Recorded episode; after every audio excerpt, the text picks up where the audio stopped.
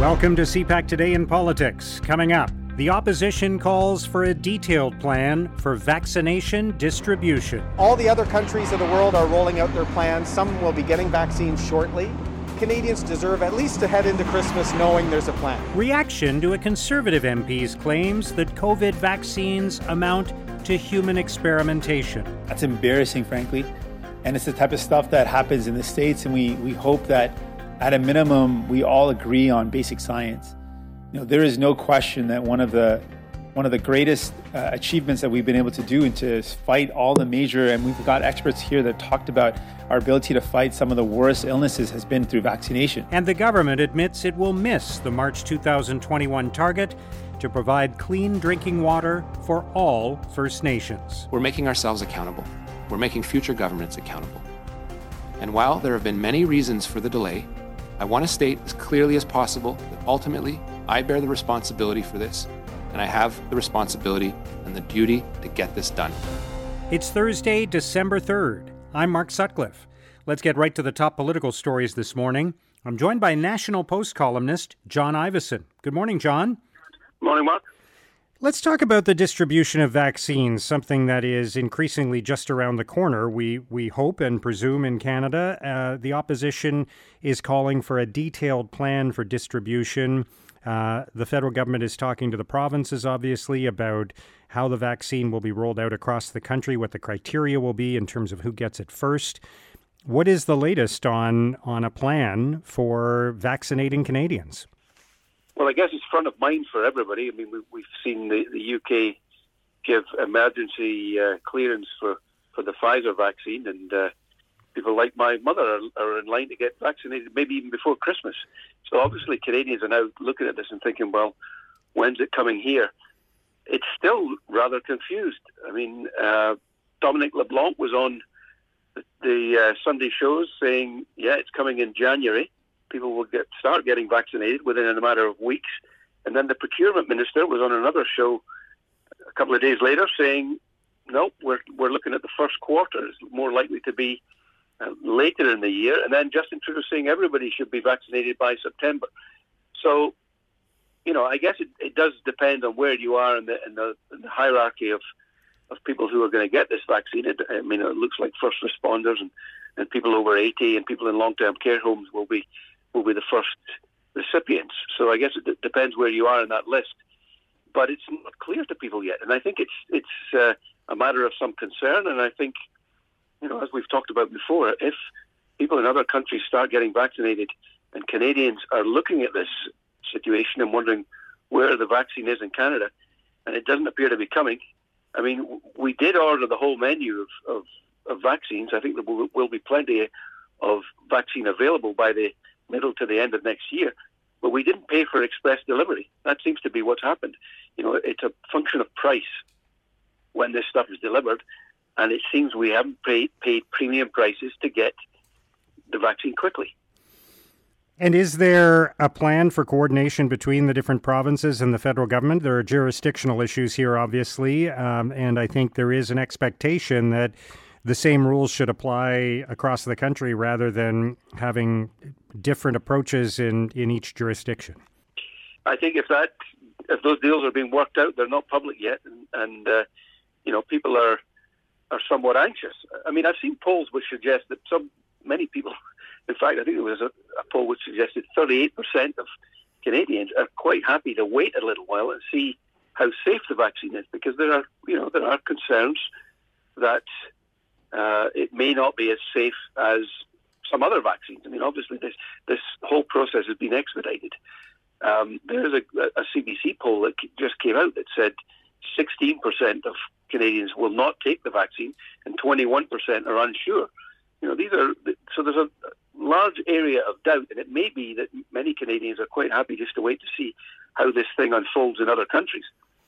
But at the same time, obviously, life does not get back to normal until you know not everybody perhaps, but at least the majority of people are vaccinated. Yeah, and it does seem like it's going to be the middle of next year before we're in that situation. Speaking of the safety of the vaccine, Conservative MP Derek Sloan, a former leadership candidate who provoked some controversy with his, his positions during the leadership campaign, said yesterday that uh, the uh, the speed at which these vaccines have been developed and the fact that uh, they have not been tested the same way in some cases as other vaccines would be, uh, that that amounts to human experimentation. And he issued a statement around that. What do you think about that? And what risk is there uh, for Conservative leader Erin O'Toole and the Conservative Party that, that Derek Sloan is making that kind of, of comment? Well, this came from a petition um, which he introduced sponsored in the House. Uh, you know, petitions are legitimate democratic tools that, that, although this was not from a constituent, quite often MPs will introduce petitions that they may not even agree with. You know, as I say, I'm, i mean, I think that the, the, the, weight of evidence is clear that, that, a vaccine is a good thing. But the, as I mentioned, I think there are going to be a sizable minority of people who are concerned about it. Um, not a good look for the Conservative Party. I mean, if you're trying to win over you know, the majority of people, voters, you don't really want this type of thing to be happening. But I think it's a legitimate thing for Sloan to, to do this. I mean, some people are saying, should he be kicked out of caucus? Well, you know, that's kind of ridiculous. People are allowed to have different opinions. You know, there is a sizable minority of people who are concerned about this particular vaccine. Some are concerned about all vaccines, but this particular vaccine has been pushed through pretty quickly. People are concerned about it and to paint them as deplorables and to paint that opinion as unacceptable is not helpful, I don't think. You know, Sloan is, a, as, a, an individual, he's going to be uh, a burr under the saddle of the Conservative government, it's clear. But Erin O'Toole realises he only won the leadership because of Sloan's, Sloan's supporters and Leslyn Lewis's supporters. So I don't think we're going to see any action against Sloan. But again, you know, from, from a Conservative point of view, they could probably do without it. All right, let's turn to the government spending bill uh, from the fall economic statement that Finance Minister Chrystia Freeland introduced on Monday.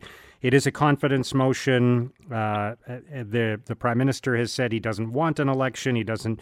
He's comfortable with it being a confidence motion that it should be, but he doesn't want it to trigger an election. How do you see this playing out? Well, I don't know whether he doesn't want an election. I mean, the polls are pretty consistent that they're on the verge of majority status. So if we did go to the polls, the Liberals are looking pretty comfortable.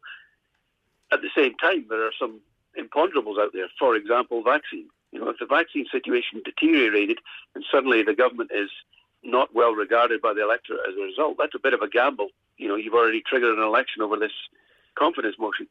I don't suspect we'll get there. I mean, the, the, the prettiest love story in Canadian politics of late has been the one between Trudeau and Jagmeet Singh. You know, Singh, the NDP leader, keeps protesting that not enough money is being spent, but when push comes to shove and, a, and we go to a vote, the NDP continually backs the Liberals. And if you look at this bill we're talking about, this is not the whole economic statement. So you don't need to agree with everything that was in there to vote yes for this for this bill. It's a spending bill, and part of the spending is on increasing child benefits. There's a whole bunch of other spending measures that they, I think the NDP would find very hard to walk away from. So, you know, once again, we have the scenario where the NDP would be propping up the Liberal Party, trying to claim credit for some of the, the spending measures. But I think people are not buying it. People, you know, if you if you want these spending measures, then vote Liberal. You know, and if you want more of them, keep voting Liberal because it looks like we've got another hundred billion dollars worth of spending coming down the pipe, and voting NDP doesn't get you them. So, you know, the the, the very kind of existence of the NDP seems to me to be rather tenuous at the moment as the Liberal Party keeps moving leftward. All right, let's talk about the fact that the federal government has acknowledged now that it will not be able to meet its objective of uh, delivering safe water to First Nations communities by March 2021. Uh, what does that mean in terms of the government's relationship with Indigenous peoples? And and I know for a lot of uh, a lot of members of First Nations and their advocates, uh, this this means another uh, broken promise and another example of how this is just not a priority to government. Well, I think the one saving grace for the NDP that I was just mentioning is that while the Liberals have many of these grandiose promises that, that, that kind of fall into the NDP's turf, uh, quite often they don't deliver on them. And, and if I was at Singh, that's the, the point I would just be hammering home time and again. And this is another one. You know, I mean, in 2015, the Prime Minister was on a, the Shoal Lake Reserve hauling jugs of water around saying this is a specific promise.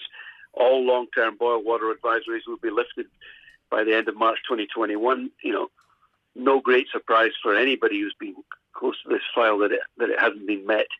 You know, there were 105 long term boil water advisories in 2015. 97 have been lifted, but then they found another 59 cases. You know, I think to be fair to the government and to be fair to this minister, it's not a problem that he's created, Marc Miller, and he went out and accepted responsibility for it, which is which is um, probably more than he should do. I mean, it should have been the prime minister who went out there and said, "Look, I made this promise in 2015. We're not going to meet it." I think there's some good has been done by this. I mean, I, I talked to people at the time who said, "Look, if we hadn't done this and made this commitment, it would be 2030 before we got rid of all these boil water advisories." So there has been it's it's focused the mind of the government. It's focused the mind of finance ministers when they've gone to make budgets that, that, that there should be money in there for this boil water advisory uh, issue.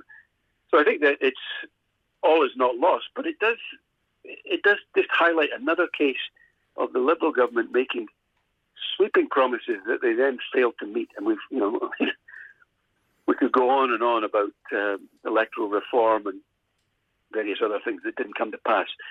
And uh, you know, I think they're they're victims of a, a very specific and overly ambitious platform in 2015 that allowed people to point back to the fact that they just didn't meet many of those promises.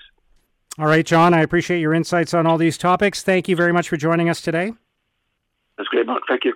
That's John Ivison of the National Post. Albertans are demanding to know how he is making his decisions, with what information. Will he release that information? And if not, why not? Now, here's what political columnists and commentators are writing about today. In the National Observer, Max Fawcett argues Jason Kenney's faith in personal responsibility is no match for Alberta's COVID 19 surge. Fawcett writes At a moment where the situation clearly calls for a show of political resolve, Albertans are getting the moralizing of an ineffectual parent. Kenney is not alone here. For conservative premiers across the country, protecting the freedom to do business seems more important than preventing the spread of a deadly virus.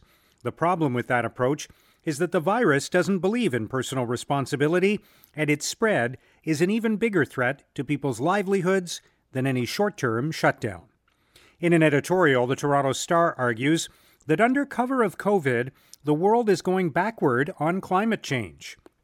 The Star writes It's clear that among all its other harms, the pandemic has seriously set back progress on climate change. It has hijacked public attention and massive resources, for quite understandable reasons. The Trudeau government says all the right things about making sure we build a greener economy post COVID, but progress is slow. Job one for the government must be defeating the pandemic, but it's clear that action on the climate is badly overdue. At Policy Magazine, Ian MacDonald considers the new Canada US dynamic. MacDonald writes As the late politician Robert Thompson once said, the Americans are our best friends, whether we like it or not, and it starts with the relationship between the President and the Prime Minister. Joe Biden will have the opportunity to make enduring change, and for Justin Trudeau, Biden's inauguration presents a major opportunity for Canada to be there with him. Now, here's what's coming up on Canada's political agenda. Today is Opposition Day in the House of Commons, and Max Martin tells us the Conservative motion being debated will focus on COVID 19 vaccines. Mark, the Conservative motion zeroes in on what has quickly become perhaps the most intensely scrutinized and certainly the most politicized aspect of the Trudeau government's handling of the pandemic its procurement, approval, and distribution of vaccines against COVID. MPs will debate and eventually vote on a motion which calls on the government to table before next Wednesday a report on how each type of vaccine will be stored and delivered to Canadians, the start date and anticipated rate of vaccinations of each vaccine, and which groups the federal government intends to prioritize. Mark, all of this comes as the House of Commons approaches its last sitting days, as it is expected to rise for the holiday recess late next week. Thanks, Martin. Also today, Small Business Minister Mary Ng will take part in a discussion with Canadian entrepreneurs and industry leaders. And Fisheries Minister Bernadette Jordan will take part in a virtual panel discussion about Canada's domestic blue economy, hosted by the Ocean Frontier Institute. And that's CPAC Today in Politics for Thursday, December the 3rd. Tune into Primetime Politics tonight on CPAC for coverage of all the day's events. Our podcast returns tomorrow morning. Have a great day.